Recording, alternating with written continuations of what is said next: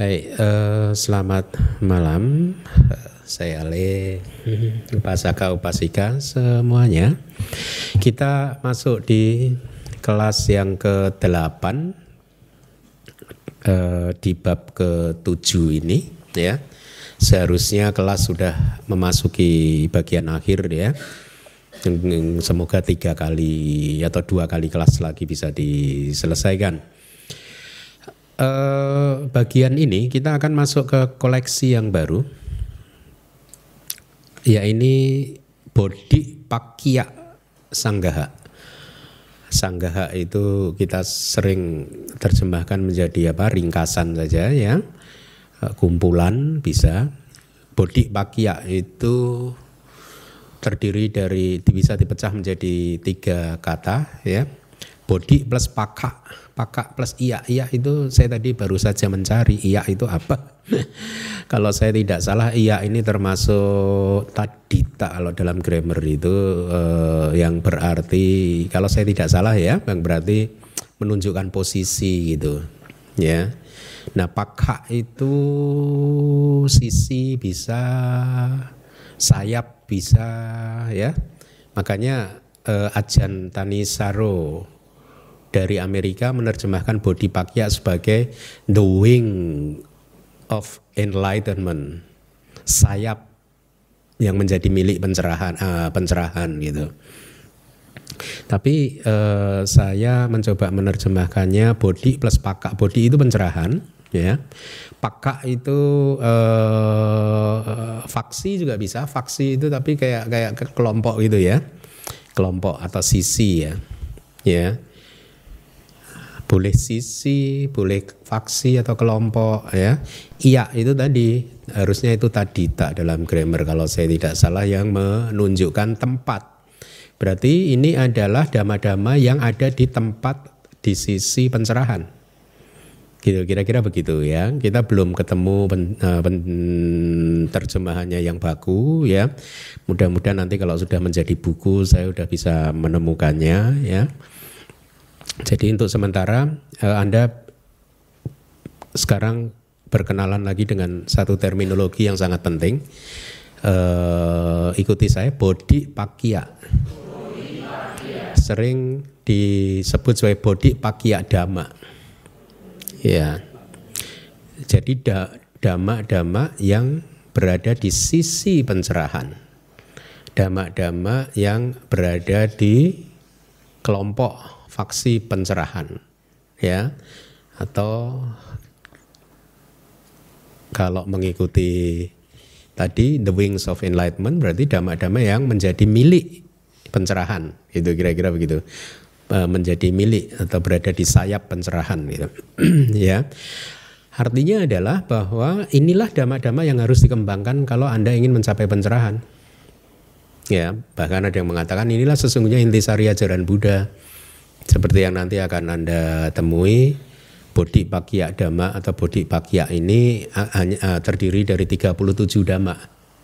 Kalau Anda total nanti jumlahnya itu 37 dhamma ya.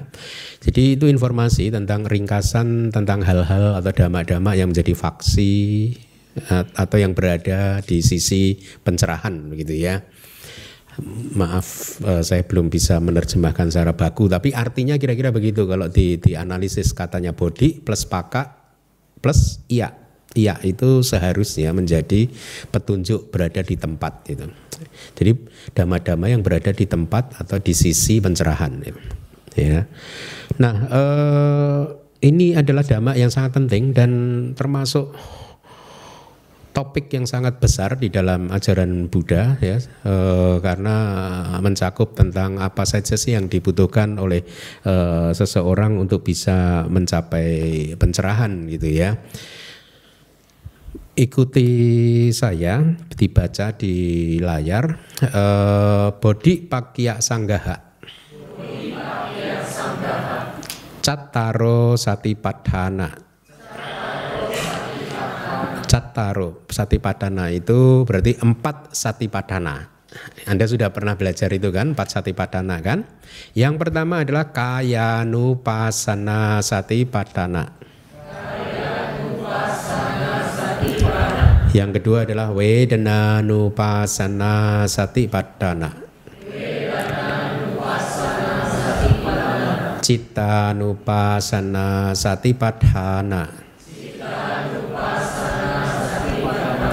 Wedana Nupasana Satipattana. Cita Nupasana Satipatthana. Dhamma Nupasana Satipatthana. Inilah empat satipadhana, jadi yang menjadi kelompok yang pertama dari dhamma-dhamma yang berada di sisi pencerahan ya adalah empat satipadhana. Saya sudah berceramah hampir keseluruhan ya Uh, mungkin 70% 80% dari Satipadhana di YouTube ada Anda boleh dengarkan apa itu definisi sati, definisi padana. Saya sudah berikan sesuai dengan kitab komentar dan subkomentarnya ya. Jadi eh, lihat eh, ada empat perenungan di sini. Ya, yang pertama adalah kaya nupasana, perenungan terhadap tubuh. Yang kedua wedana, yang ketiga cita, yang keempat dhamma nupasana. Ya, ini eh, terjemahannya mohon PIC. Di dalam ringkasan tentang kelompok pencerahan terdapat empat fondasi perhatian penuh yaitu fondasi perhatian penuh melalui pengamatan terhadap tubuh, fondasi perhatian penuh melalui pengamatan terhadap perasaan-perasaan, fondasi perhatian penuh melalui pengamatan terhadap kesadaran, dan fondasi perhatian penuh melalui pengamatan terhadap objek-objek mental. Ya, jadi sebenarnya ini fondasi perhatian penuh ya. Uh, sati padhana diterjemahkan jadi fondasi perhatian penuh, tapi sebenarnya harusnya saya mempunyai terjemahan yang lebih bagus tadi baru saja saya perbaiki eh, di mana ya. Jadi fondasi yang dinamakan sati padana. Jadi artinya sati padana itu ya sati itu sendiri yang jadi padana. Sati yang berdiri dengan kokoh, mirip seperti fondasi. Itu itu itu salah satu terjemahan yang yang ditawarkan kan di kelas Mahasati Padana Suta sudah kita bahas cukup panjang lebar ya. Nah, jadi kembali lagi di dalam ringkasan tentang kelompok pencerahan terdapat empat fondasi perhatian penuh yaitu tadi eh, kaya nupasana, ya apa saja ingat nggak? Kaya nupasana, kemudian cita nupasana. Iya, bagus ya. Penjelasannya yang dimaksud dengan fondasi adalah sesuatu yang berdiri kokoh seperti fondasi bangunan ini kan ya. Artinya adalah fondasi tersebut ada di dalam tubuh dan lain-lain ya sebagai objeknya artinya tubuh e, kaya wedana perasaan cita dan dhamma itu adalah objek untuk mengembangkan sati ya. Setelah memasukinya dengan pengambilan objek-objek tersebut sebagai tidak indah dan e, lain sebagainya. Nanti akan saya sampaikan bahwa sebenarnya empat perenungan ya perenungan terhadap tubuh itu berkaitan dengan untuk menghancurkan distorsi per, e, persepsi tentang bahwa tubuh ini indah kan Ya, masih ingat nggak ceramah yang di Mahasati Padana Sutta? Kalau Wedana Nupasana itu berkaitan dengan apa? Untuk menghancurkan distorsi persepsi yang menganggap Wedana itu kebahagiaan, supaya kita Anda tidak terlalu mendewa-dewakan kebahagiaan kan? Ya, dengan merenungkan Wedana Anda tahu bahwa Wedana itu sesuatu yang fleeting, yang senantiasa berubah dengan cepat sekali. Sehingga menghancurkan persepsi yang salah bahwa kehidupan ini penuh dengan suka itu ya. Kalau cita nupasana itu berarti untuk menghancurkan distorsi persepsi bahwa e, cita ini kekal. Bahwa anda itu hidup kekal itu kalau dhamma nupasana untuk menghancurkan distorsi persepsi yang menganggap bahwa dhamma-dhamma ini adalah atta diri atau roh Ya, itu yang dimaksud di sini tidak indah dan lain-lain. Jadi Anda harus mulai mengenali bahasa uh, kata ya, komentar dan subkomentar. Kalau ada kata tidak indah dan lain-lain itu biasanya ini satu term. Ya, satu term yang misalkan anicca dan lain-lain. Nah, Anda tahu berarti anicca juga dan anatta. Gitu ya. Misalkan pikiran benar dan lain-lain Anda tahu berarti ini eh pandangan benar dan lain-lain. Berarti ini pandangan benar pikiran benar sama wayama sama sati sama samadhi gitu. Sampai ke sama samadhi ya. Jalan mulia berunsur delapan. Itu maksudnya ya saya rasa uh, anda tidak sulit untuk memahami ini. Kemudian fondasi. Nah ini dia terjemahan baru saya. Seharusnya sati padhana itu senantiasa berubah ya. Makanya saya katakan Bab tujuh ini bab yang mudah sebenarnya, tetapi ternyata buat saya adalah bab yang paling sulit untuk menerjemahkannya. Karena berisi banyak terminologi yang harus saya terjemahkan secara akurat sehingga saya kadang itu berubah-ubah terus gitu. Ya. Tidak mudah sebenarnya untuk menerjemahkan terminologi-terminologi ini kalau mau akurat ya. Tidak mudah, membutuhkan banyak pertimbangan dan pengetahuan yang komprehensif gitu. Jadi sati padhana itu kayaknya ini terjemahan yang agak lebih bagus. Fondasi yang dinamakan perhatian penuh. Jadi perhatian penuh itulah yang disebut fondasi itu maksudnya. Seperti kita di, di pelajaran yang lalu kan sadindria. Indria yang dinamakan sada gitu kan. Bahwa sada itu sendiri yang berfungsi sebagai indria. Nah, kira-kira ini hampir sama sih. Ya, jadi fondasi yang dinamakan perhatian penuh. Kalau bahasa Inggris menerjemahkannya menjadi foundation of mindfulness. Agak agak rancu. Foundation of mindfulness itu bisa diartikan fondasi miliknya mindfulness. Miliknya mindfulness. Berarti fondasi dan mindfulnessnya dan satinya dua hal yang berbeda. Padahal ini satu hal yang sama loh. Bahwa Sati itu yang disebut fondasi. Kenapa sati disebut fondasi? Karena satinya kokoh. Satinya kokoh gitu ya. Mari kita lihat tuh penjelasan dari Wibawinitika. Sati padhana atau fondasi yang dinamakan perhatian penuh itu terjemahan yang agak yang bagus saya rasa adalah fondasi yang tidak lain adalah perhatian penuh itu sendiri ya jadi jangan dibedakan fondasi dan perhatian penuh ya perhatian penuh itulah fondasi ya. Akan tetapi fondasi tersebut ada empat macam berdasarkan pengambilan objek sebagai kejijikan, penderitaan, tidak kekal dan bukan roh di dalam tubuh perasaan, kesadaran dan dhamma. Ini jadi empat perenungan itu sebenarnya adalah juga untuk menghancurkan tadi tuh, distorsi yang sudah saya katakan tadi kan, ya, bahwa tubuh ini sebenarnya menjijikkan. Ya, Uh, kalau Anda berpikir bahwa tubuh ini indah ya dengan perenungan terhadap tubuh maka persepsi itu akan hancur. Karena tubuh ini ternyata menjijikkan. Kemudian perenungan yang kedua perasaan ya itu bahwa kalau kita merenung uh, bermeditasi dan mengamati perasaan memang persepsi kita tentang duka itu kuat sekali. Bahwa makanya saya sering mengatakan kan bahkan, bahkan suka wedana pun duka Ya, persepsi itu akan kuat sekali. Ya, pada saat konsentrasi dan sati Anda itu udah berkembang penuh, Anda bisa melihat bahwa semuanya hanya muncul lenyap, muncul lenyap, muncul lenyap, muncul lenyap, muncul lenyap, muncul lenyap, semuanya gitu. Bergerak cepat sekali gitu. Sehingga pelan-pelan kebijaksanaan Anda akan berkembang. Lalu di mana itu kebahagiaannya? Kalau semua hanya muncul lenyap, muncul lenyap, muncul lenyap, nggak ada yang bisa bertahan. Bahkan dua momen bertahan selama dua sub momen kesadaran, dua momen kesadaran saja nggak bisa. Cepat sekali dia, berubah terus, ya. Makanya dengan mengamati perasaan terus menerus seperti itu persepsi tentang duka menjadi menguat, kemudian kesadaran menguatkan persepsi tentang anicca, ketidakkekalan, dhamma menguatkan persepsi tentang anatta ya bukan roh atau bukan diri gitu. Nah, jadi kembali lagi, sati padhana bisa kita artikan dengan demikian sebagai sati yang kuat dan kukuh seperti fondasi ya. Di Maha Sati Padhana Sutta ya Anda bisa kembali dengarkan atau kalau ingin mempersingkat mungkin slide-nya kan saya ada di website kan saya rasa saya muat itu di website DBS slide uh, Mahasatipadana Sutta ya Anda boleh download pelajari lagi di sana gitu. Ya memang kelas-kelas dari DBS ini kayak kita sekolah dulu ya. Anda mendengarkan penjelasan dari saya kemudian Anda di rumah harus explore sendiri lagi ya. Karena pertemuan satu jam ini kan tidak cukup sebenarnya untuk menjelaskan secara uh, apa memuaskan gitu. Dan berdasarkan penanggalan persepsi yang terdistorsi tentang mereka sebagai tubuh sebagai sesuatu yang indah ya, perasaan sebagai kebahagiaan dan seterusnya seperti yang tadi sudah saya katakan. Itulah mengapa dikatakan sebagai empat fondasi. Nah, ini juga nih. Empat fondasi yang dinamakan perhatian penuh harusnya ya. Kembali lagi ya. Untuknya diganti ya harusnya ya.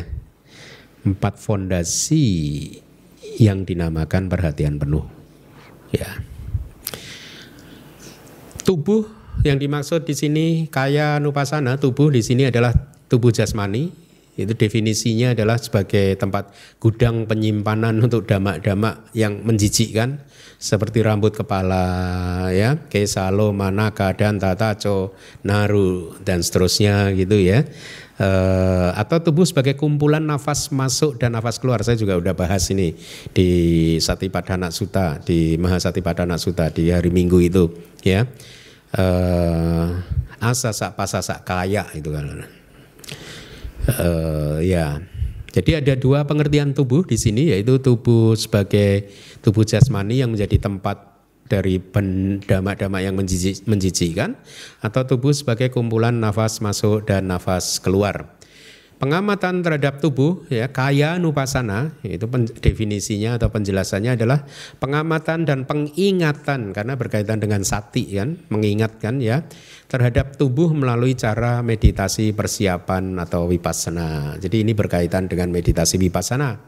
Ya meditasi vipassana yang di awal ya yang sedang mau dikembangkan terus.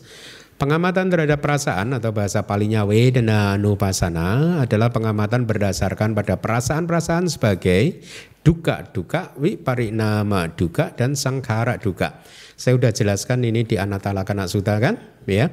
Ada tiga jenis duka, tiga definisi duka atau tiga jenis, ya. Duka, duka itu ordinary duka, yaitu duka kesakitan biasa yang normal itu sakit ya.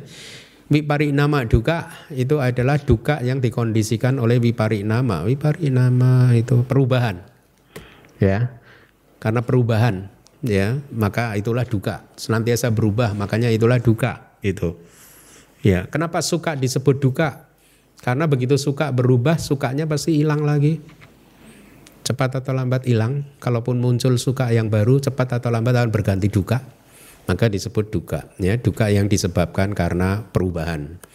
Sangkara duka, duka yang ada di dalam sangkara. Sangkara itu formasi-formasi bahasanya. Jadi sangkara ini juga big terms, uh, terminologi besar ada bermacam makna dari sangkara. Kalau di sini sangkara itu bermakna formasi-formasi. Formasi-formasi apa? Formasi tubuh jasmani dan formasi batin. Formasi nama, formasi rupa. Ya, formasi mental, formasi tubuh jasmani. Tapi kalau sangkara kanda itu lebih bagus diterjemahkan jadi formasi-formasi kehendak cetana, formasi-formasinya cetana. Hmm? Atau yang disertai dengan kehendak. Formasi yang dengan kehendak, bersama dengan kehendak. Atau formasinya kehendak. Jadi kehendak cetananya berformasi dengan cetasika yang lain. Jadi eh, Anda kan sudah mulai bisa kan mengklasi, eh, menganalisis pancakanda kan, ya. Rupa kanda adalah 28 rupa. Ya, Wedana kanda Wedana cetasika ya.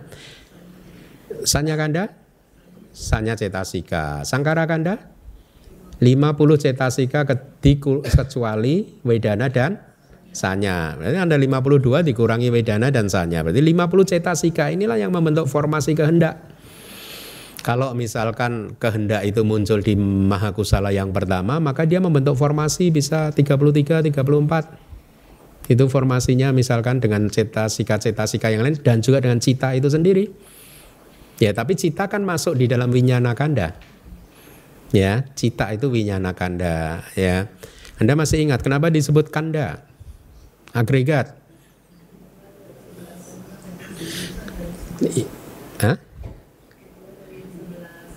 Ya, disebut agregat tadi kajang abisan nyuhitwa setelah mengambil dan meletakkan, mengumpulkannya ke dalam satu tempat, berbagai macam dhamma yang berasal dari atita nagata pacupana ajata wa bahida wa olarika wa sukuma wa hina wa panita wa yang dure santikewa yang masa lalu, masa depan, masa sekarang ya. Atita nagata pacupana ajata internal, eksternal dan seterusnya kan 11 kan dari 11 klasifikasi dhamma ini, 11 dhamma yang sama sebenarnya. Kalau Wedana Kanda berarti Wedana dari 11 tempat ini dikumpulkan jadi satu, masukkan keranjang, kira-kira itulah yang disebut agregat. Jadi Wedana dari 11 uh, eh, kategori gitu. Sanya Kanda juga sanya dari 11 kategori gitu. Nah, di dalam sangkara kanda, sangkara tidak bisa kita terjemahkan jadi agregat formasi-formasi lebih tepat diterjemahkan jadi agregat formasi-formasi yang disertai dengan kehendak atau agregat formasi-formasi kehendak. Nah, itu juga bagus gitu. Tapi ada lagi, Anda sering mengucapkan sabe sangkara anicca. Apa itu? Segala sesu, semua yang terkondisi adalah anicca. Beda lagi ya, berarti ada paling tidak ada tiga makna Anda yang sudah ketahui kan? Kalau awija pacaya sangkara eh, dari awija sebagai kondisi maka sangkara muncul apa itu? Kayak sangkara kan dah, karma, karma, karma. Sangkara di situ karma. Kalau awija pacaya sangkara, sangkaranya adalah karma, cetana. Itu ya. Nanti semester depan Anda akan belajar. Nanti diurai lagi nih Sangkara sebagai karma ada berapa macam? Oh ada tiga. Punya api sangkara, A punya api sangkara, anenja api sangkara. Semester depan ya, Anda harus, tapi menarik, menarik. Percaya sama saya, semester depan memang sulit, tapi menarik. Dan saya yakin kalau Anda lolos semester eh, bab 8, Anda akan mendapatkan big picture ajaran Buddha dengan hampir sempurna. Tinggal meditasinya aja. Ya, udah lengkap Anda. Jadi itu terminologi sangkara. Di sini sangkara duka adalah duka di dalam sangkara. Bahwa sangkara itu adalah duka. Itu, ya. Duka yang ada di semua sangkara gitu. Dengan cara yang sama, Pengamatan terhadap kesadaran adalah pengamatan kesadaran yang dibagi melalui perbedaan damak-damak yang berasosiasi dan jenisnya sebagai kesadaran yang disertai dengan nafsu, mahagata dan lain-lain. Ini juga ada di di uh, apa ini? Citanupasana ada kan? Mahagata wa huh? uh, Saragang wacitang saragang citanti bacanati ya, ya. Masih ingat nggak? Widaragang wacitang widaragang citanti bacanati Saragang wacitang saragang citanti bacanati ya. Seorang yogi memahami kesadaran yang disertai dengan nafsu sebagai kesadaran yang disertai dengan nafsu. Wita ragang wacitang wita ragang citanti bajanati. Yogi mengetahui kesadaran yang tanpa nafsu, ya tidak ada nafsu sebagai kesadaran yang tidak ada nafsu. Sadosang wacitang sadosang citanti pajanati. Yogi mengetahui kesadaran yang disertai dengan dosa Kebencian sebagai kesadaran yang disertai dengan dosa dan seterusnya. Ada Anda boleh dengarkan lagi Citan Upasana di Youtube ya. Mahagatang wacitang mahagatang citanti pajanati. Ah, Mahagatang wacitang ah, mahagatang citanti pajanati. Itu dan seterusnya ya. Kemudian Pengamatan terhadap damak-damak, nah ini saya belum berceramah ini. Damanupasana belum ya. Karena Anda sudah mulai kelelahan waktu itu saya stop. Sayang ya. Adalah pengamatan karakteristik yang terpisah untuk damak-damak yang termasuk ke dalam agregat persepsi dan agregat formasi.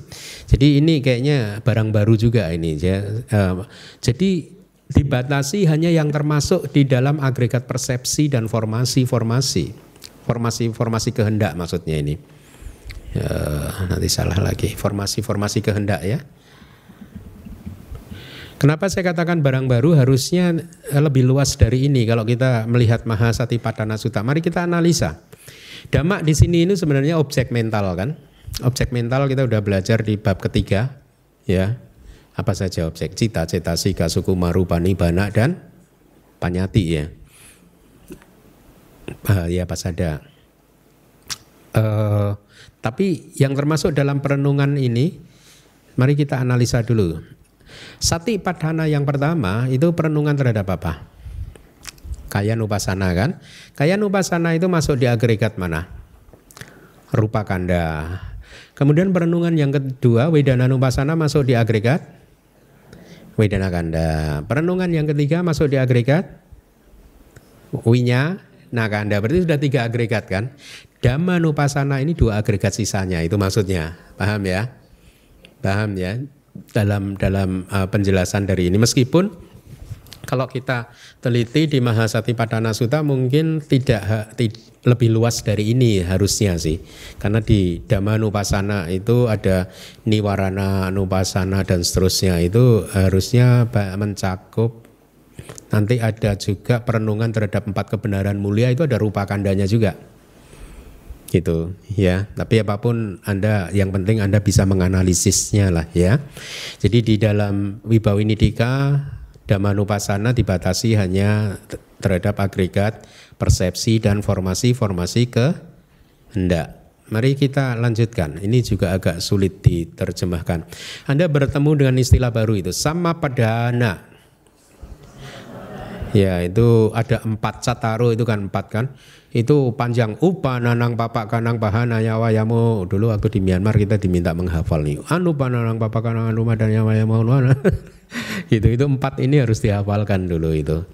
Sama padana. Sama itu rightly secara benar yang benar ya.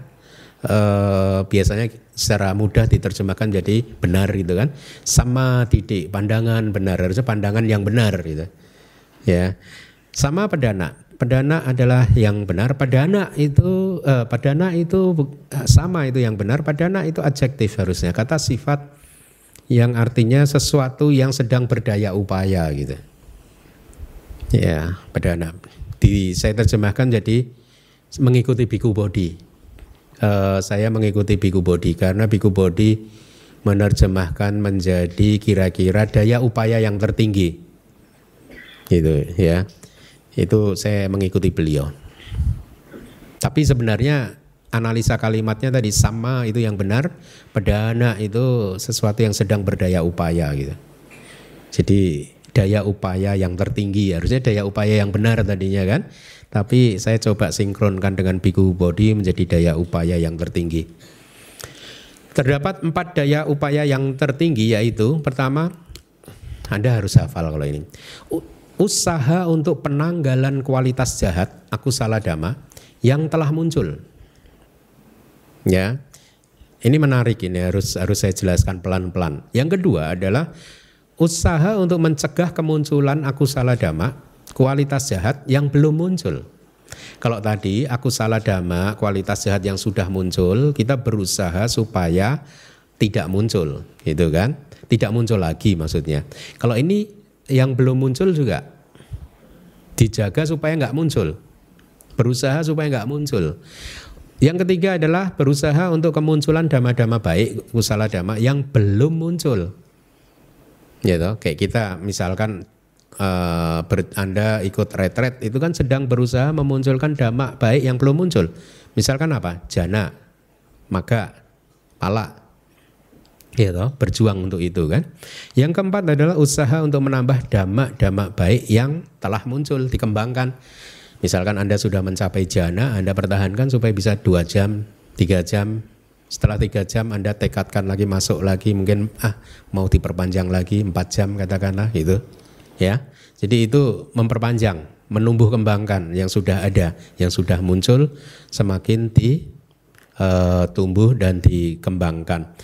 Nah tadi uh, di yang pertama itu kan bahasa palinya kan upa nanang papak kan papak kanang. Upa nanang papak kanang. Bahana ya wayamo gitu. Wayamo wayama itu kayak usaha itu kan sama wayama kan? Ya. Berarti ini mirip sebenarnya sama padana dan sama wayama nanti akan mirip ya. Realitas hakikinya sama wirya sama ya. Jadi yang pertama itu meninggalkan aku salah aku salah dhamma yang telah muncul di masa lalu itu maksudnya apa? Ya. Bagaimana caranya? Ya. Kan udah berlalu. Ya tidak. Usaha untuk meninggalkan atau penanggalan ya peninggalan, meninggal hal meninggalkan kualitas jahat yang telah muncul di masa lalu udah pernah muncul. Tapi kita sekarang berusaha untuk menanggalkannya, meninggalkannya supaya tidak muncul lagi. Caranya bagaimana? Kan ini kalau sudah terjadi kan sudah lenyap. Lalu bagaimana menanggalkannya? Lalu bagaimana meninggalkannya? Caranya adalah dengan tidak menyesalinya. Ya, apa pun dhamma tidak baik yang sudah pernah kita lakukan di masa lalu, ketahuilah saja iya itu dhamma yang tidak baik ya. Kemudian eh, kalau itu berkaitan dengan orang lain kita minta maaf kepada orang yang bersangkutan. Kalau tidak berkaitan dengan orang lain kita meminta maaf kepada diri sendiri. Kita maafkan diri kita sendiri. Kemudian yang ketiga kita bertekad supaya hal yang sama tidak terjadi lagi di masa depan. Itu yang kita lakukan. Dengan melakukan hal yang seperti itu, saya bertekad tidak akan melakukan hal yang sama lagi di masa depan. Maka Anda sedang berusaha untuk menanggalkan dhamma yang tidak baik yang sudah pernah muncul. Tapi kalau Anda menyesalinya, aduh kemarin saya kukuca. Kukuca itu kusala cetasika atau sobana atau aku salah? Sobana Bante. ya, kalau Anda menyesalinya berarti malah Anda menambah, memunculkan dhamma aku salah dhamma yang tadinya tidak muncul malah jadi muncul kan? Ya. Jadi makanya kita jangan pernah menyesal terhadap apa yang sudah terjadi. Berlatihlah itu ya. Anda perlu latihan supaya terbebas dari penyesalan. Ya benar-benar harus berlatih dengan banyak mengembangkan pengetahuan dan kebijaksanaan bahwa kukuca itu adalah aku salah cetasika yang harus dicegah kemunculannya dan kalau muncul harus segera dilenyapkan. Ya, itu butuh latihan. Ya, berlatihlah untuk uh, meninggalkan penyesalan ya.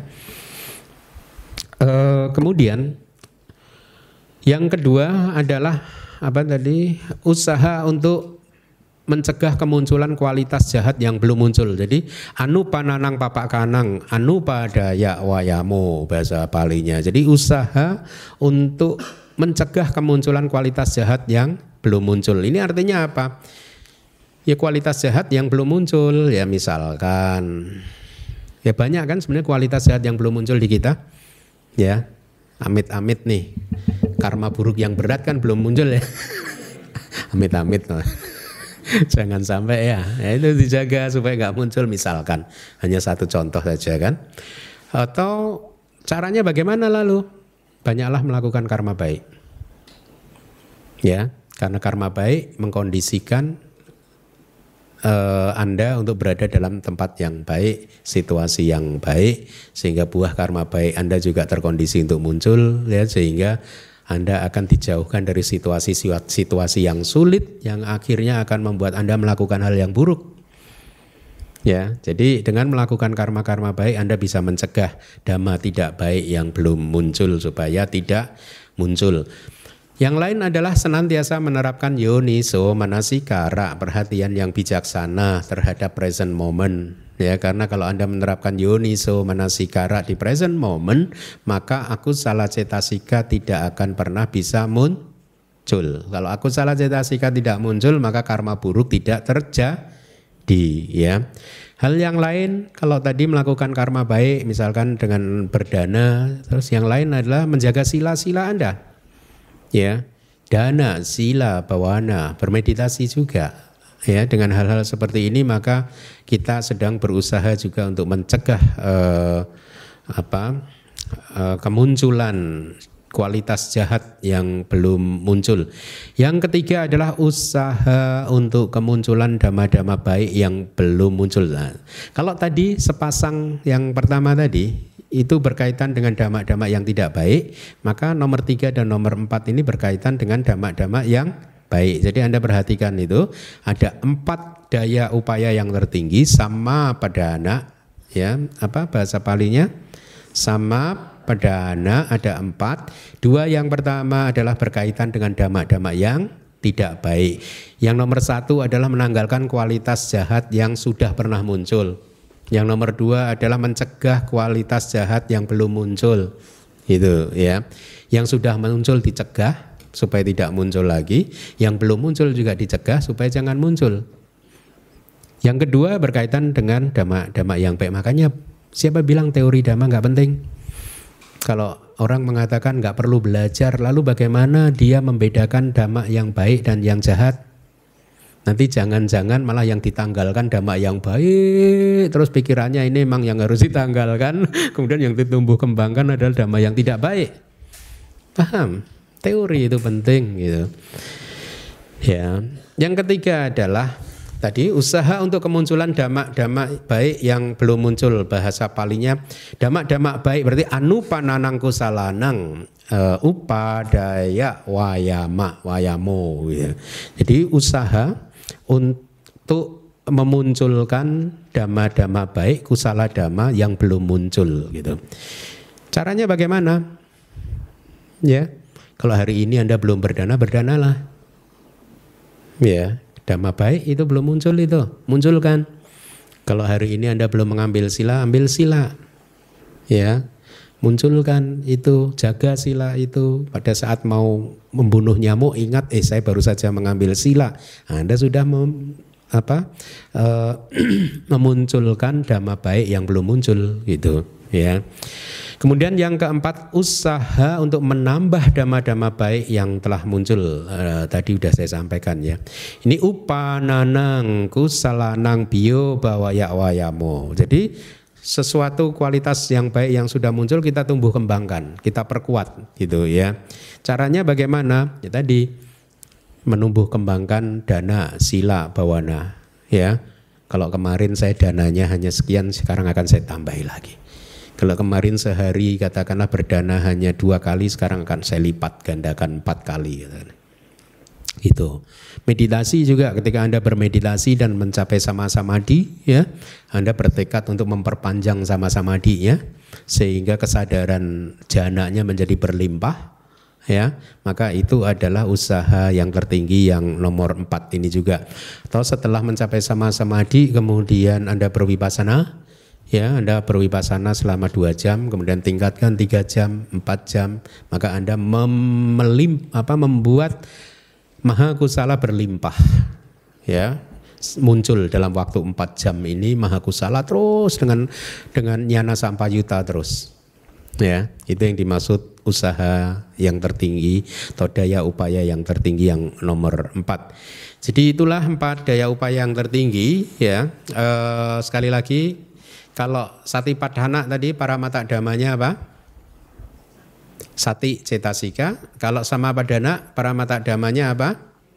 Wirya cetasika ya. Kita lihat penjelasannya.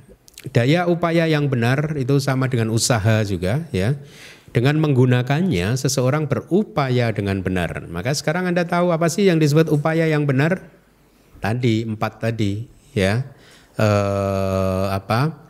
Menanggalkan dhamma-dhamma tidak baik yang pernah muncul, mencegah dhamma baik ya, eh, dhamma tidak baik yang belum muncul supaya tidak muncul, itu memunculkan dhamma baik yang belum pernah muncul, menumbuh kembangkan dhamma baik yang sudah muncul. Itu daya upaya yang benar dalam Buddhisme ya. Dan daya upaya yang benar ada empat jenis karena perbedaan fungsinya. Oleh karena itu beliau mengatakan kalimat yang diawali dengan terdapat empat daya upaya yang benar. Kok daya upaya yang benar lagi? Yang tertinggi harusnya ya. Hmm? Karena ini tadi sih jam 6 tadi saya ganti sih. Harusnya yang tertinggi.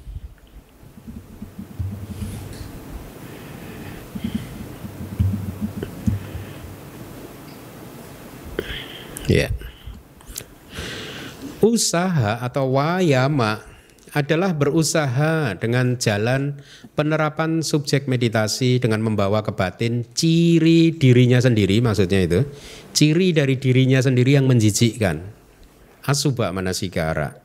Manasikara itu manasi itu ke dalam batin kara itu kayak ya membawa ke dalam batin membawa gitu membawa ke batin asuba. Asuba itu buruk ya.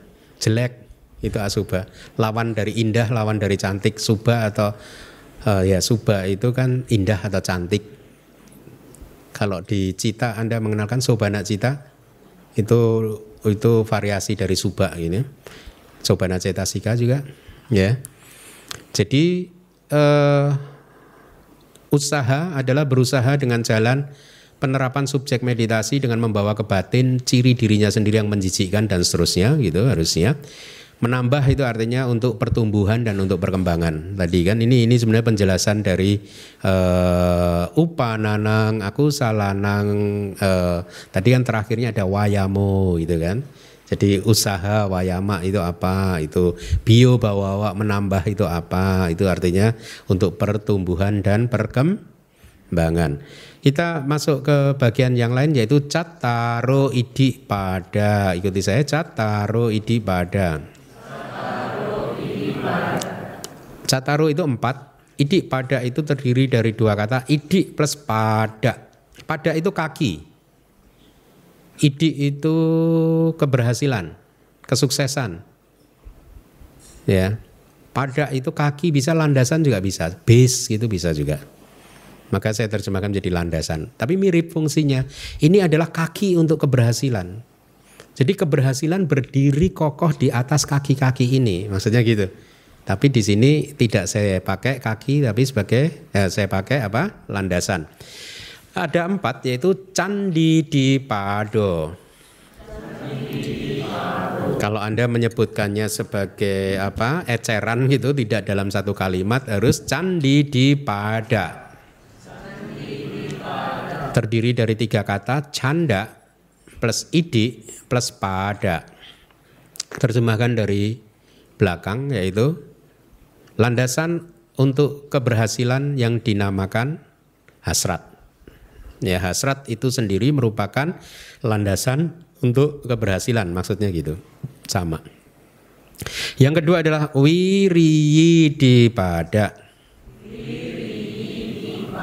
terdiri dari tiga kata wirya idik plus pada ya sama landasan untuk keberhasilan yang dinamakan wirya energi atau usaha juga bisa. Citi di pada sama cita idik pada wimangsi di pada wimangsa Anda sudah pernah bertemu? Idik plus pada ya. Jadi ini adalah empat dhamma yang diperlukan ya uh, untuk keberhasilan. Ya. Penjelasannya yang disebut keberhasilan adalah dengan melaluinya melalui yang tadi empat canda wirya cita wimangsa kan kita udah pernah bertemu nih harusnya canda adipati ya ya empat adipati sama ya canda wirya canda dipati wirya dipati dan seterusnya dengan melaluinya maka tekad dan lain-lain berhasil artinya apa yang ditekadkan berhasil gitu adidhana adika landasan untuk keberhasilan adalah landasan untuk keberhasilan yaitu pengetahuan tentang berbagai jenis kesaktian. Oh, ini spesifik kan. Jadi keberhasilan yang dimaksud di sini adalah berbagai jenis kesaktian. Ya. Kalau Anda ingin sakti, maka ini yang harus dikembangkan. Canda, wirya, cita, wimangsa. Landasan keberhasilan yang dinamakan hasrat adalah hasrat itu sendiri sebagai landasan keberhasilan. Mirip ya.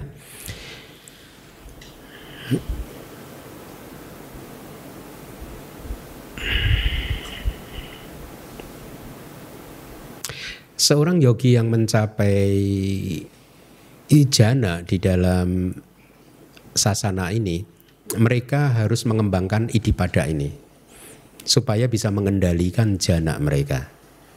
Ya, kalau tidak maka jananya nanti dikhawatirkan detik-detik terakhir lolos terus, terus sampai arupa jana.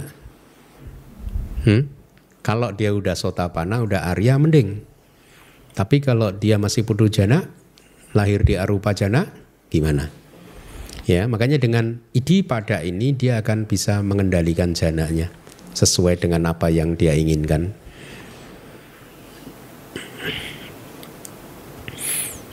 Yang berikutnya adalah panca indria, tapi dibaca kalau digabung jadi pancindriani, kan plural kan, jamak kan, yani. Anda belum belajar ya? Udah ya, palang pelani pala ya. Palang pelani pala, palang pelani pale. Anda yang nggak ikut kelas Pali nggak paham ini. Ya, jadi ini indriani juga. Kayak palani gitu kan. Kenapa? Plural jamak karena panca. Jadi pancindriyani itu terdiri dari dua kata panca plus indriyani. Indriyani itu sebenarnya indria tapi plural. Jadi indria, indria gitu. Ikuti saya pancindriyani. Ada lima sadindriyang. Atau kalau uh, disebut sendirian ya sadindria. Indria yang dinamakan sada gitu. Ya, tapi itu saya terjemahkannya masih terjemahan lama kan. Indria keyakinan harusnya masih sama. Indria yang dinamakan sada. Yang kedua wiriyindria. Indria yang dinamakan wirya atau wirya itu sendiri adalah indria. Sada wirya satindria. Indria yang dinamakan perhatian penuh. Samatindria. Indria yang dinamakan konsentrasi. Panyindria indria yang dinamakan kebijaksanaan. Pemahamannya seperti tadi, kebijaksanaan itulah indria. Ya, berfungsi sebagai indria di sini. Panca belani. Ikuti saya panca belani. Lima kekuatan-kekuatan. Ini panca bala. Kita udah pernah bertemu kali ya? Hah? Oh nawak ya? Ya ya, ini sekarang panca bala. Panca indria dan panca bala itu mirip. Sada wirya sati sama dipanya Anda hafalkan itu. Sada bala kekuatan yang dinamakan sada, wirya bala kekuatan yang dinamakan energi, sati bala kekuatan yang dinamakan perhatian penuh, samadhi bala kekuatan yang dinamakan konsentrasi, panya bala kekuatan yang dinamakan kebijaksanaan. Sama dengan yang indria tadi, faktornya sada, wirya, sati, samadhi, dan banyak. Tapi penjelasannya berbeda. Kenapa? Kalau di indria ya seperti penjelasan yang sudah-sudah yaitu dia menjadi semacam menteri kan? Ya, sadindria dia menjadi penguasa dalam hal keyakinan. Kalau udah yakin terhadap ini maka cita dan cetasika yang lain ikut sama dia. Tapi hanya dalam departemen keya keyakinan atau kementerian keyakinan. Kalau wiri indria, wirianya jadi indria, dia berkuasa di kementerian in, ria itu saja. Kalau balak di sini sama juga definisinya harusnya dengan yang kelas yang lalu yaitu apa? Sebagai dhamma yang sudah tidak bisa digoyahkan oleh lawannya kan. Kekuat dia udah kuat. Maka udah nggak bisa digoyang sama yang lainnya gitu ya. Jadi uh, itu walaupun sama tapi pengertiannya berbeda, Anda harus pahami. Nah, kalau Anda bermeditasi, Anda sering mendengar penjelasan dari guru-guru meditasi tentang pancindria atau panca indria, ya.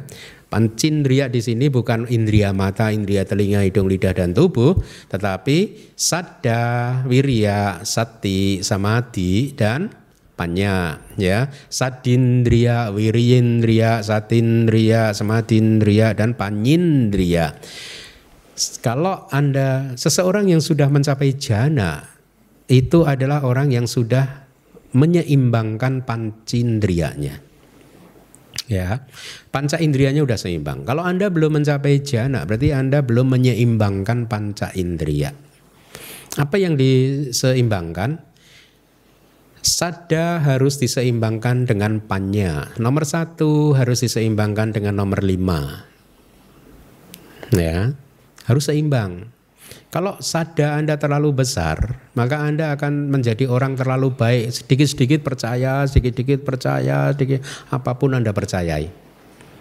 Ya, dulu waktu saya masih tinggal di Singapura adalah ada salah satu umat di Medan ya yang heboh waktu itu. Terus kemudian berkirim surat email kepada saya bahwa di sana saya, saya lupa entah Medan. Kayak, kayaknya Medan kalau saya tidak salah. Ada satu rupang bukan rupang Buddha ya mengeluarkan air mata. Ya ada. Pernah ya? Ada ya? Medan ya Pokoknya durasi tahun 2008 2011 2011 waktu saya masih tinggal di Singapura itu. Itu katanya heboh, terus salah satu umat berkirim surat kepada saya karena semua orang percaya. Wah ini rupangnya itu bertuah Bantes. Wah biaranya jadi rame karena apa? Mengeluarkan air mata. Ya ini kalau sada terlalu tinggi panyanya lemah. Saya jawab, no way lah. no way gitu. Eh, jadi itu efek sada yang melebihi panya. Ya, Anda akan gampang percaya terhadap apa pun. Ya, karena panyanya nggak mampu mengimbangi. Kalau panya Anda seimbang, Anda pasti nggak masuk akal lah, masuk rupang keluar air mata dari Hong Kong. Iya kan gitu kan. Jadi makanya, tapi dalam konteks meditasi bukan bukan hanya bukan diaplikasikan dalam kehidupan sehari-hari tadi. Sada dan panya tetap juga harus diseimbangkan di dalam konteks meditasi ya. Anda mempercayai guru Anda gitu. Tapi bukan percaya mati-matian terima buta enggak. Panya Anda juga harus pakai. Karena kadang guru menyampaikannya juga mungkin tidak lengkap bukan karena apa mungkin karena keterbatasan waktu atau karena apa gitu. Anda harus tetap menggunakan panya Anda diseimbangkan dengan panya Anda Nah efek kalau sada terlalu tinggi dibandingkan panya seperti itu. Kalau panya Anda terlalu tinggi dibandingkan sada apa? Wah Anda tahu banyak hal tapi Anda nggak punya sada. Kurang sadanya. Gak perlulah. Wihara kan dengerin YouTube bisa. ya gak? uh, toh toh nanti ceramahnya Bante Keminda masuk YouTube, nggak perlulah datang ke DBS, uh, nanti lihat aja di YouTube. Itu sadanya kurang. Padahal kalau dia datang DBS dia mempunyai kesempatan bernamaskara kepada Buddha, ya selama dua jam melihat objek yang menyenangkan ini.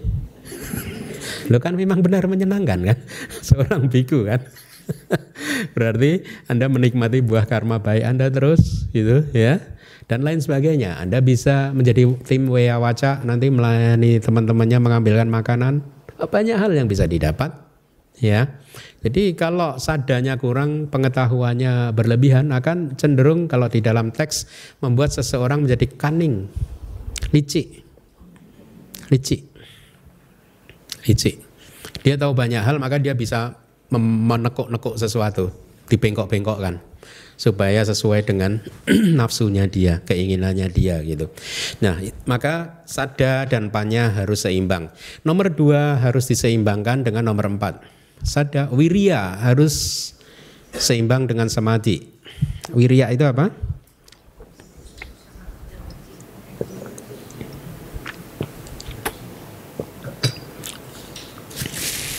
Ya, energi harus diseimbangkan dengan samadhi. Karena kalau Anda bermeditasi, energi Anda berlebihan, samadhi Anda tidak mengimbanginya, maka batin Anda akan bergejolak terus. Ya, bergejolak, bingung, udah cak, udah cak muncul. Tapi sebaliknya kalau samadhi Anda kuat, wirya Anda tidak bisa mengimbangi, melemah ya. Kalau Anda mencapai konsentrasi benar dan mempertahankannya di sana terus menerus tapi lupa menyeimbangkannya dengan wirya, maka pelan-pelan samadhi Anda akan drop. Begitu keluar malah mengantuk. Ya. Jadi anda ingat-ingat nanti kalau retret, keluar dari meditasi, begitu Anda selesai meditasi kok menguap, berarti konsentrasi Anda terlalu tinggi, wirianya nggak mengimbangi. Paham ya? Ya, itu efeknya, mengantuk. Jadi malas, tinak midak muncul. Itu efeknya kalau samadhi lebih tinggi dari wirya. Nah kalau sati diseimbangkan dengan yang mana? Yang tengah tidak diseimbangkan dengan siapa-siapa karena sati itu seperti garam di dalam sayuran. Setiap sayuran membutuhkan garam, sati pun demikian. Setiap kondisi apa pun memerlukan sati. Jadi sati itu seperti regulator, seperti pengatur. Jadi kalau Anda bermeditasi, kembangkanlah sati. Kalau benar-benar sati Anda berkembang, maka empat yang lain akan seimbang dengan sendirinya ya sada dengan panya wirya dengan samadhi akan seimbang. Kalau sati anda itu benar-benar sudah berkembang ya. Kalau enggak ya tetap anda harus memainkan terus sada panya wirya samadhi diseimbangkan gitu. Itu e, realitas hakikinya apa? Sada itu apa? Sada ya sada cetasika ya. Cetasika sada gitu menyebutnya ya. Wirya apa? Cetasika wirya sati cetasika sati samadhi cetasika samadhi. Saya pikir cetasika samadhi. Pinter ya. Udah deh berhenti deh udah pada pinter itu. Apa? Ekak. Panya. Hah? Cetasika panya ya? Panyindria. ya, bagus bagus. Yang berikutnya adalah satta bojangga. Bojangga ini terdiri dari dua kata harusnya. Bodi plus angga. Bodiangga, bodiangga, bojangga, bodiangga. Ya, ya bodi plus angga harusnya. Satta itu tujuh. Ya. Bodi itu pencerahan, angga itu Anda udah bertemu sering bawangga. Apa berarti angga itu? Faktor. Berarti bojangga faktor pencerahan, faktor untuk pencerahan ya. datif, datif. Atau genetif juga bisa sih, faktor yang menjadi milik pencerahan. Yang pertama adalah ikuti saya sati sambo jangga. Dhamma Wijaya Sambo Jangga. Wirya Sambo Jangga. Piti Sambo Jangga. Pasadi Sambo Jangga. Samadhi Sambo Jangga. UPK Sambo Jangga. Ya. Tujuh faktor pencerahan itu tadi, faktor pencerahan yang dinamakan perhatian penuh, faktor pencerahan yang dinamakan investigasi terhadap dhamma yaitu dhamma wijaya ya. Faktor pencerahan yang dinamakan energi wirya, faktor pencerahan yang dinamakan kegembiraan apa? Piti, faktor pencerahan yang dinamakan ketentraman pasadi ya Anda belum ini baru bertemu ini ya ketentraman ya. Ini saya ketemu baru ini harusnya ini bagus nih pasadi. Ketentraman itu perfect gitu. Faktor pencerahan yang dinamakan sebenarnya waktu men, pasadi itu seperti apa sih ya? Apa maksudnya kata yang tepat itu apa? Kemudian saya mencoba mengingat bahasa Jawa gitu. Situasi kalau kita mencapai samadhi itu kan kalau dalam bahasa itu bahasa Jawa itu ada peribahasa tentrem tentrem tentrem gitu. Oh, tentram ini gitu. Tentrem atine tentrem, tintrim ya kadya siniram banyu wayu sewindulawase seperti disiram oleh air yang sudah di, diendapkan selama tu, satu windu. Jadi sejuk hatinya itu tentram damai gitu. Itu pasadi ya. Anda benar-benar berada di dalam keadaan yang tentram. Anda masih mendengar suara tapi suara itu hanya lamat-lamat saja gitu. Padahal kalau kalau Anda keluar dari meditasi, suaranya normal lagi. Tapi pada saat Anda berada di sana itu semuanya tentram sekali. Tentram. Ya, suara-suara itu sangat indah, apa pun itu. Apa pun suara itu sangat indah. Apa pun bau sangat indah. semuanya tentram. Gitu. Itu pas hadi. Tubuh pun juga tentram. Ya, tubuh pun juga tentram bagi mereka yang pertama kali mengalami mungkin akan kaget. Karena tiba-tiba tubuh itu seperti mau lenyap tapi nggak lenyap, nggak nggak lenyap masih seperti tiba-tiba mau menghilang tapi anda masih merasakan sensasinya. Nggak hilang tapi kayak mau hilang gitu. Itu pas Adi belum hilang tapi seperti mau hilang. Jadi biasanya mengagetkan untuk pertama kali. Itu pas Adi salah satu faktor pencerahan Kemudian faktor pencerahan yang dinamakan konsentrasi, Anda tahu itu samadhi, faktor pencerahan yang dinamakan ketenangan ya. Apa ini? UPK. UPK apa ini di sini? Tatra, bukan UPK Wedana. Bukan. Ya, nanti kita lihat. Penjelasannya, karena membuat seseorang bangun maka disebut pencerahan. But jati ti body, itu definisinya. Body disebut sebagai body karena but jati dia bangun. Ya, sesuatu bangun. Bujati kan present tense kan, orang ketiga tunggal kan. Ya.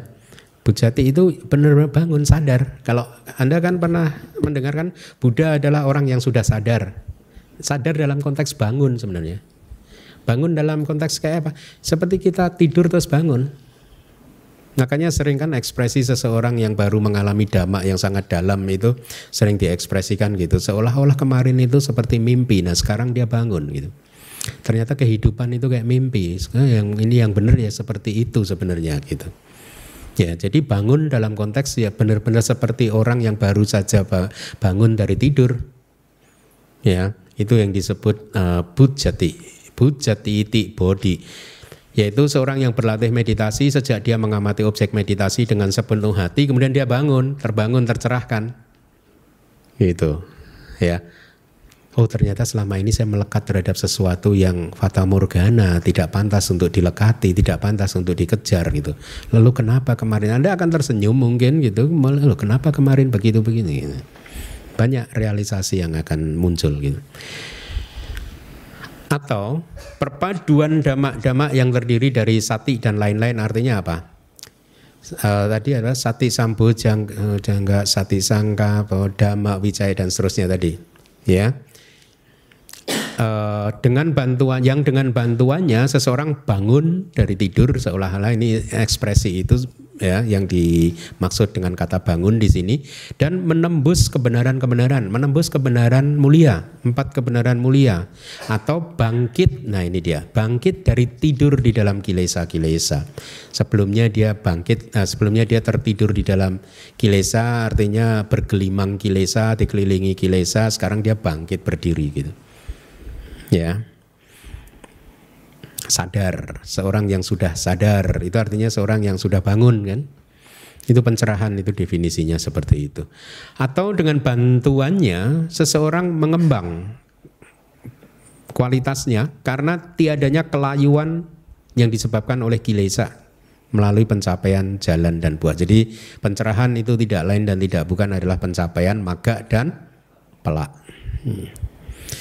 Oleh karena berdasarkan damak-damak ada tujuh jenis, maka beliau telah mengatakan kalimat yang diawali dengan faktor pencerahan yang dinamakan perhatian penuh. Ya, jadi faktor pencerahan di sini ada berapa? Tujuh ya. Uh, anda juga harus hafalkan itu. Faktor pencerahan yang dinamakan perhatian penuh adalah perhatian penuh itu sendiri sama kan dengan definisi-definisi yang lalu-lalu ya sebagai faktor pencerahan yang indah. Faktor pencerahan yang dinamakan investigasi terhadap dhamma yaitu bahasa palinya apa? Dhamma wijaya ya. Anda harusnya bertemu dengan kata wijaya. Witaka. Bicara, mirip.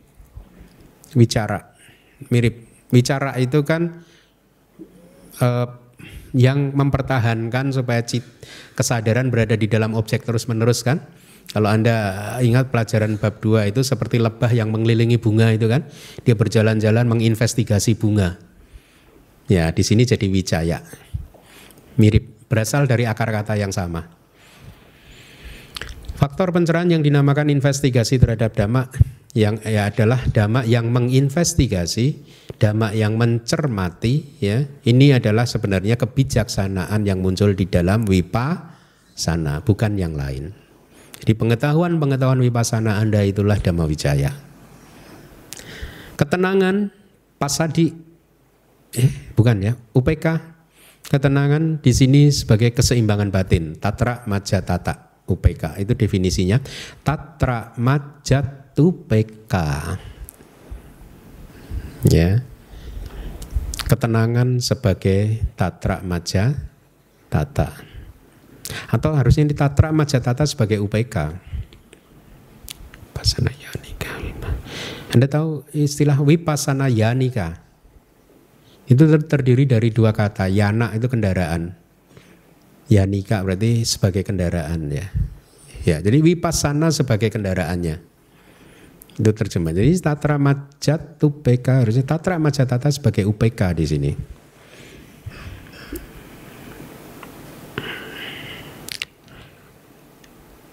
Jadi saya ulangi lagi, sati yang muncul di dalam wipasana dia muncul di mana? Empat sati, padana, Dhamma Wijaya Sambojangga atau itu investigasi dhamma itu muncul juga di dalam Wipasana, apa sih objek wipasana? Kalau Anda berwipasana, udah pernah wipasana belum?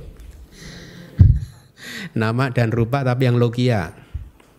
Ya logia, cita, cetasika dan rupa. Karena lokutara cita dan cetasika tidak bisa dijadikan objek wipasana. Ya. Jadi objek dari wipasana adalah cita dan cetasika yang duniawi serta rupa. Wi, wirya sambojangga itu apa? Wirya yang kuat ya, e, sebagai faktor pencerahan gitu. Wirya yang kuat pada saat bermeditasi, bukan pada saat Anda mencari uang. Wah, dia itu pekerja keras loh Bante. Wirianya hebat ya benar-benar wirya sambojangganya hebat. bukan. itu bukan faktor pencerahan. itu faktor melekat ke samsara. Kalau piti, piti. Piti sambojangga itu yang kayak apa? Piti sebagai faktor pencerahan atau faktor pencerahan yang dinamakan piti. Kembali lagi piti yang muncul di dalam meditasi. Sama wirya juga gitu, wirya yang muncul di dalam. Kalau piti Anda pada saat melihat pasangan Anda pitinya kuat muncul, itu faktor pencerahan enggak? Itu faktor duka. Pas sadi sambojangga dibagi dua ya. Kayak pasadi tadi udah saya sampaikan ya. Dan cita eh, belum ya. Kayak pasadi dan cita pasadi. Kayak pasadi ini adalah ketentraman dari cetasika ketentraman cetasika. Cita pasadi ketentraman citanya gitu. Tapi kembali lagi sama, ini adalah pasadi ketentraman yang dialami oleh yogi pada saat bermeditasi. Samadhi juga begitu, dicapai samadhi sambojangga itu muncul ketika Anda sudah berhasil menekan panca niwarana. Karena pada saat itulah sama-sama dimuncul ya. Kemudian UPK Sambo Jangga itu Tatra Majatata ya, bukan UPK Wedana. Iya, satu lagi saya rasa kita selesaikan yaitu faktor jalan. Itu bahasa palingnya Atha Maganggani. Atha Atha adalah delapan, Maganggani adalah jalan-jalan. Jalan jamak ya. Ikuti saya sama didi. Sama sangkapa. Sama wajah. Sama kamanto, kamanta. Sama ajiwa. Lihat itu cara menulis sama ajiwa. Ya. A, A panjangnya double. Memang benar harus begitu. Kenapa? Karena sama itu memang A-nya panjang, A jiwa itu juga A-nya juga panjang. Gak bisa digabung juga. Ya. Nah, kalau digabung nanti bingung memut ini apa maksudnya? Makanya ditulis sama a jiwa. Sama wayama sama, sati. Sama samadhi. Terjemahannya Anda sudah tahu. Sama didik itu apa sih? Pandangan benar? Pandangan benar itu cetasika, eh tadi belum ya. Faktor pencerahan tadi, eh, faktor pencerahan tadi apa ininya? Eh, sati itu cetasika apa? Hah?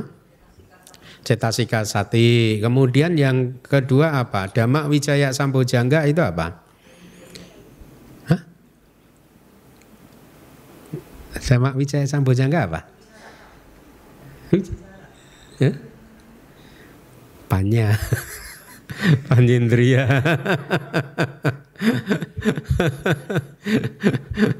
Panjendria bener. Bener yang pertama tadi. Wirya Sambojangga apa? Kemudian yang berikutnya apa? Piti ya. Piti Sambojangga apa? Ya, Pasadi. Nah itu Pasadi apa coba? Hmm? cetasika. Ya, terus yang berikutnya? Hmm? Uh, Eka kata apa? Ya. Yang terakhir? Apa itu? Oke, kita lihat dulu. Ini ya. Jadi pandangan benar sama Didi itu sama dengan Dhamma Wijaya Sambojangga kan? Apa tadi? Panyindria cetasika kan? Panya lah ya. E, maksudnya apa ini di sini? sebenarnya pandangan benar kalau kita bicara jalan mulia berunsur delapan itu artinya adalah jalan mulia berunsur delapan yang benar-benar muncul di maga cita. Bukan di cita-cita yang maha kusala. Ya, sebenarnya merujuk kepada kemunculan maga atau jalan ya. Jadi pandangan benar di sini adalah pandangan yang memahami empat kebenaran mulia gini gitu. Kalau duniawi bisa pandangan benar itu adalah pandangan benar tentang hukum karma atau ya kalau masih duniawi juga bisa memahami tentang anicca duga dan anatta. Ya, tapi kalau dalam konteks pencerahan, dia memahami empat kebenaran mulia. Dia langsung mengalami, merealisasi, melihat, e, menembus empat kebenaran mulia gitu. Pikiran benar apa? Cetasika apa? Witaka. Kemudian e, apa? Ucapan benar? Hah? Sama waca? Sama kamanto? Sama ajiwa? sama wayama wirya sama sati sama samadhi iya Hah? Tapi anda sekarang harus karena belajar di bab ketujuh pemahaman anda harus lebih e, benar lagi. Sama waca benar tadi sama waca sama kamanta sama ajiwa adalah tiga wirati kan? Kemudian setelah sama ajiwa apa? Sama wayama. Ya. Sama wayama apa? Itu sama dengan sama pada anak tadi. Daya upaya yang tertinggi tadi. Sama sati apa? Di sini empat sati padana ya. Jadi sama sati itu ya di, empat sati padana. Sama-sama di ini dia sama-sama di itu empat rupa jana. Kalau kita mengikuti teks ya jana satu, jana dua, jana tiga dan jana empat. Ya. Anda bisa mengelompokkan jalan mulia berunsur delapan ke dalam sila sama tipanya? Hmm? Sama didik dan sama sangkapa itu masuk dalam panya, kumpulan panya. Ya panya kanda. Agregat panya, kumpulan panya, gugus panya. Kemudian sama waca, sama kamanta, sama jiwa, sila kanda. Ya, agregat sila. Kemudian sama wayama, sama sati, sama samadhi. Hah? Samadhi kanda agregat konsentrasi. Berarti urutannya malah menjadi panya sila samadhi. Ya, saya udah pernah berceramah ini kayaknya tentang jalan mulia berunsur delapan. Ada di YouTube uh, bagaimana memahami hubungan dari masing-masing faktor jalan. Ya, nah jadi jalan mulia berunsur delapan bisa dikelompokkan jadi sila sama dipanya. Saya akan memperkenalkan istilah baru apa yang disebut sebagai karaka magangga. Karena kita bicara meditasi ya. Karaka, karaka itu karaka itu pelaku. Ya magangga itu faktor jalan. Maga plus angga kan. Jadi karaka K A R A K A. Tapi A yang pertama ada garis di atasnya panjang karaka. Ya, dia adalah uh, pelaku. Ya, artinya di sini karaka magangga adalah faktor jalan yang menjadi pelaku di dalam wipasana. Jadi dari jalan mulia berunsur delapan, sesungguhnya kalau Anda berwipasana, yang menjadi pelaku wipasana itu hanya lima saja dari delapan itu. Delapan dikurangi tiga sila, tiga yang merupakan faktor sila, uh, sila kanda. Sama waca, sama kamanta, sama ajiwa. Kenapa? Karena kalau Anda berwipasana retret itu ya sila Anda itu kan sudah istilahnya sudah dianggap murni, pasif, tidak melakukan pekerjaan untuk mengamati nama rupa. Yang melakukan pekerjaan atau karakaknya itu pelakunya itu ya lima yang lain. Sama titik, sama sangkapa, sama wayama, sama sati, sama-sama ci. Lima inilah yang disebut karaka magangga, faktor jalan yang menjadi pelaku di dalam berwipasana. Gitu. Nah, eh, jalan mulia berunsur delapan ini seharusnya dibatasi kembali lagi hanya yang muncul di kesadaran jalan. Ya, jadi ketika anda berwipasana itu itu jalan mulia berunsur delapan bukan? Hmm? Tidak. Karena ketika kita berwibasana, kita ini sedang dalam tahap mengembangkan jalan mulia berunsur de belum berkembang jalan mulia berunsur delapannya. Karena kalau berkembang Anda jadi sotapana, sakadagami, anagami, arahat. Anda sedang berjuang untuk mengembangkan jalan mulia berunsur delapan. Jadi ketika berwipasana, faktor itu tidak menjadi GMP 8 sesungguhnya. GMP 8 hanya muncul ketika Anda mencapai maga cita. Ya. Nah, kenapa Magacita itu muncul? Karena GMP 8 berkembang penuh. Ya. Itu itu penjelasannya. Nah, dengan demikian tapi walaupun demikian di dalam suta kita mengenal juga jalan mulia yang berunsur delapan yang duniawi, jalan mulia berunsur delapan yang adi duniawi. Yang adi duniawi adalah yang muncul di maga cita, yang duniawi itu yang muncul ya di jalan duniawi. Pada saat apa? Pada saat Anda berwipasana sebelum mencapai maga. Ketika Anda berwipasana mengamati nama rupa nama rupa nama rupa itu ya jalan mulia berunsur delapan bekerja karakak maga enggaknya bekerja tapi dia bukan lokutara dia adalah duniawi paham ya e, dia sedang akan mengembangkan dirinya untuk mencapai yang adi duniawi itu nah e, jadi dari jalan duniawi menuju ke jalan adi duniawi. Sekarang pertanyaan saya. Tadi dikatakan jalan mulia berunsur delapan muncul di kesadaran jalan kan? Kalau seseorang berwipasana dengan berdasarkan jana yang kedua, ada jalan mulia berunsur delapan enggak? Hmm? Tujuh, kenapa? Witakanya enggak ada, karena dia jana kedua kan? Berarti jalan mulia berunsur tujuh. Tapi kok bisa tercerahkan? Ya karena udah dilewati, udah sempurna kan? Ya witakanya udah dilewati, udah udah. Tapi kalau anda belum melewati nggak boleh. Ah saya maunya tujuh aja ah. Yang pikiran benar nggak mau, saya pengennya tetap aja awi wihimsa witaka. Ya, kama witaka pengen terus biar pada witaka. ya nggak akan mencapai maga ya.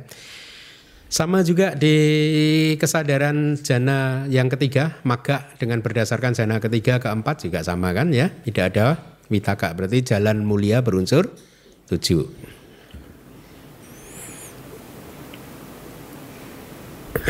Lebih bagus kita selesaikan aja deh.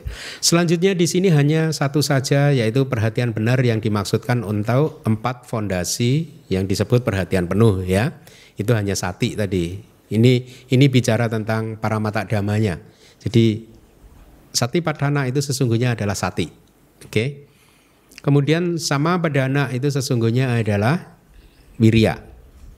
Usaha benar adalah yang dimaksudkan untuk daya upaya yang tertinggi. Oh, sama wayama itu adalah sama padana. Itu maksudnya ya. Sama kan berarti wirya kan? Kemudian cando citim kita lihat terjemahannya. Sehubungan dengan hal tersebut, ini ringkasannya saja. Tujuh macam ringkasan dari 37 variasi dari faktor-faktor pencerahan tadi, body pakya berdasarkan karakteristik alamiahnya terdiri dari 14 dhamma ini yaitu hasrat, kesadaran, keseimbangan, keyakinan, ketentraman, kegembiraan, pandangan benar, pikiran benar, usaha, tiga penahanan diri, perhatian benar dan konsentrasi. Jadi 37 bodi pakia dhamma itu sesungguhnya hanya terdiri isinya hanya 14 dhamma-dhamma ini. Itu maksudnya. Terus saya sudah ini ya anda udah dapat kan ya? Ya. Uh, ups. Ups, mana tadi? Ya. Hmm. Hmm. Iya. itu lihat energi ya. Energi muncul di empat apa itu? Supreme effort itu sama apa dana?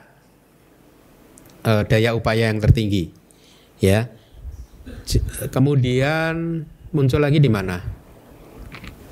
Yang yang di blok itu. Itu masing-masing muncul. Yang di diarsir abu-abu. Pak Pranoto nanti saya minta tolong berarti ya. Ini ya. Ada lagi berarti saya nggak kelihatan nih di sini. Means to oh idik pada. Idik pada kan ada satu kan wirya kan. Kemudian yang berikutnya faculties itu indria. Wirindria ada satu. Powers itu bala kekuatan. Wirya bala. Kemudian bojangga wirya sambojangga ada satu kemudian jalan magangga ya eh, sama wayama maka dihitung empat ditambah yang di blok satu dua tiga empat lima ada sembilan totalnya ya jadi walaupun 37 sesungguhnya hanya 14 isinya anda harus bisa menganalisa seperti itu sati muncul di empat sati padana Ya, dia muncul semua. Kemudian di Supreme Efforts, ya, sama pedana tidak ada sati. Kemudian apa itu? Idik pada tidak ada sati. Kemudian Indria ada. Kemudian Bala ada. Sambojangga ada. Jalan mulia ada. Panya, wisdom, yang diarsir saja itu ada di idik pada di mana? Di idik pada panya. Canda wirya cita wimangsa. Wimangsa. Kemudian faculties indria ada di mana?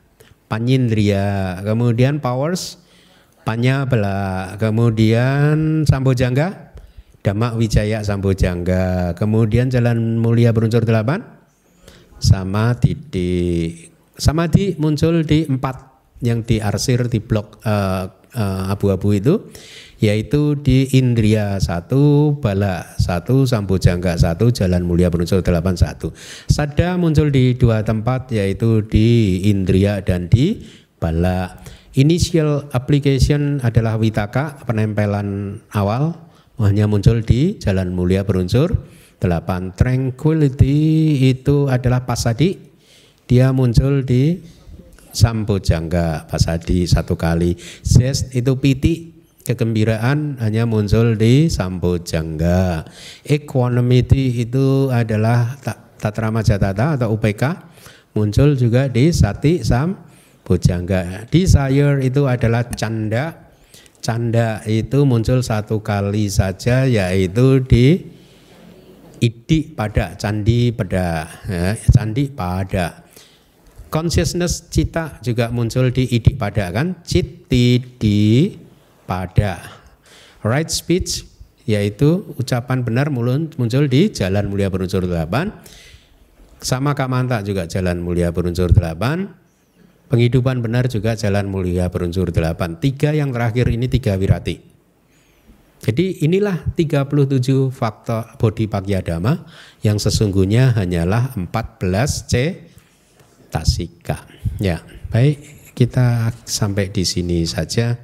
Kalau dilanjutkan nanti Anda terlalu pinter. Terima kasih.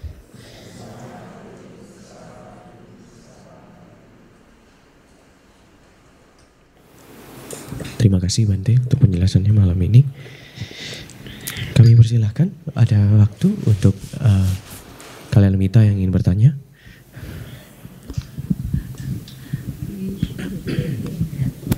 Mandani Bante. Bante yang mau nanya yang tentang yang Cataru sama Padana yang pertama. Cataru sama Padana kan yang menanggalkan eh, kualitas tidak baik yang sudah muncul. Kalau misalnya saat kita eh, sedang muncul aku salah, kemudian terus ke- kan kita mengamati dan supaya bisa reda gitu, itu tidak termasuk ya Bante. Itu yang kedua. Oh, Aku gitu. salah yang sedang muncul ditinggalkan.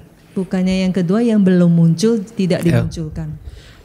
Aku salah yang Oh iya, berarti masih sama yang pertama Masih ya. ya, berarti termasuk ya. Berarti berarti yang sedang berlangsung juga sama. Upananang aku salanang. Oh iya, yang pertama. Oh, Kan begitu kita memunculkan usaha untuk menanggalkan udah menjadi lampau dia. Begitu tertanggal dia udah lampau. Mm-mm. Benar benar benar. Yang pertama. baik, berarti makasih. Yang lain? Silakan.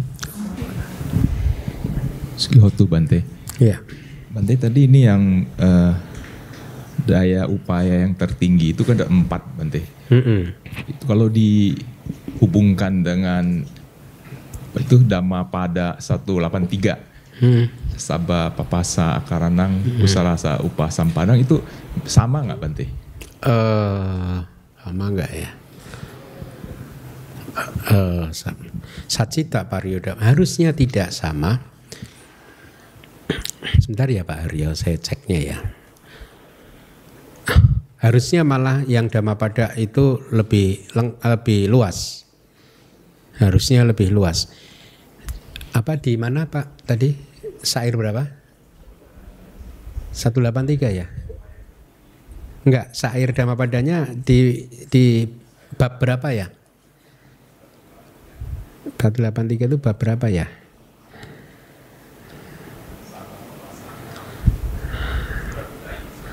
Iya.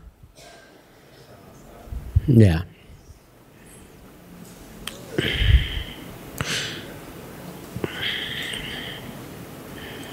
Harusnya enggak sama, tapi akan saya cek. Harusnya yang di Dhammapada lebih lengkap sih, lebih luas, lebih luas maksud saya.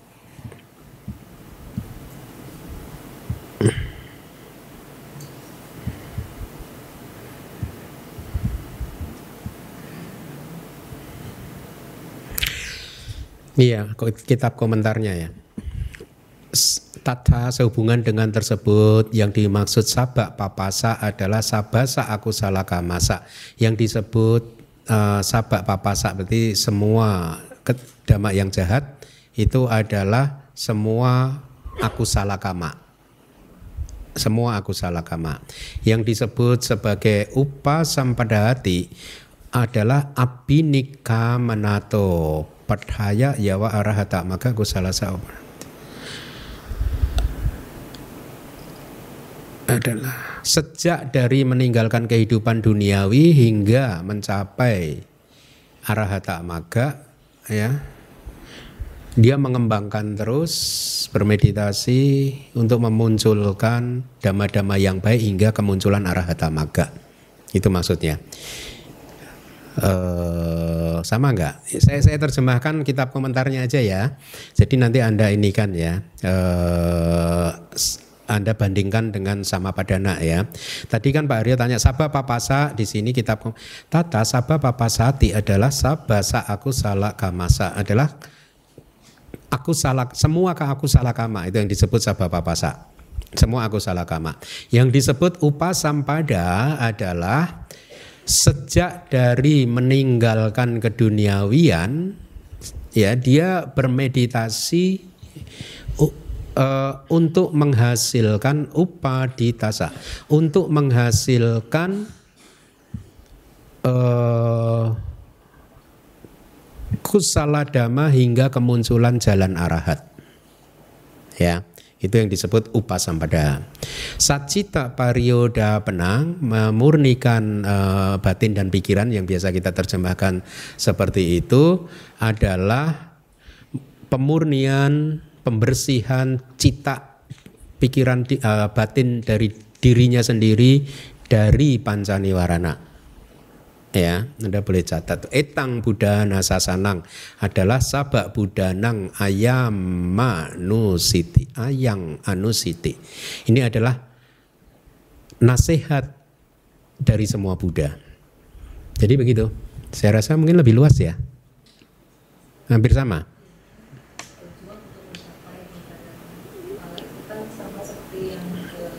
Enggak, di sini hanya kusala, tidak ada kusalanya. Kalau sama padana kan ada aku salahnya. Berbeda. Oh, sabak papasa ya, sabak papasa akaranang, sabak sa aku salah kamasa. Ya, ya mirip-mirip kali. Tadi kitab komentar Dhamma padanya udah dicatat. Atau perlu diulangi lagi? Boleh ya. Tata sabak papasati. Sehubungan dengan hal tersebut, yang disebut sabak papasa adalah sabasa aku salah kamasa adalah semua aku salah kama. Upasampadati yang disebut upasampada adalah nato padhaya sejak dari meninggalkan kehidupan duniawi hingga mencapai arahat ya dia bermeditasi untuk uh, oh sebentar upasampada adalah ya begini terjemahan yang lebih akurat begini upasampada adalah meditasi untuk menghasilkan kemunculan dama-dama yang baik hingga ke arahata maga. Itu terjemahan yang lebih akurat.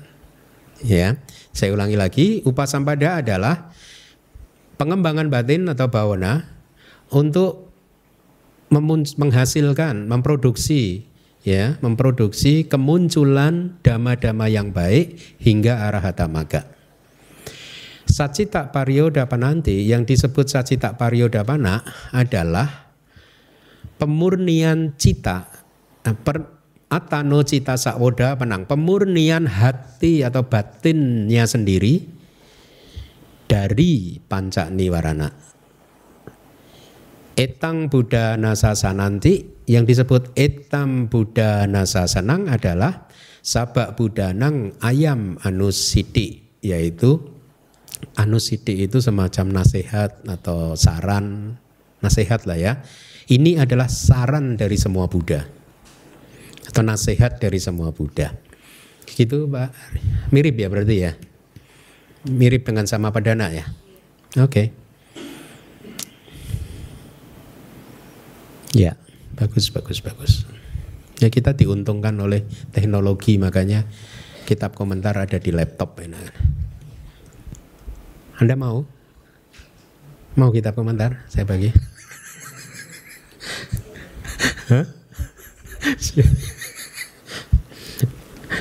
Nanti tiga tahun lagi lah, tiga tahun bisa lah. Tiga tahun, nggak lama tiga tahun. Gitu Pak Haryo ya. Hmm. Ada lagi yang ingin bertanya?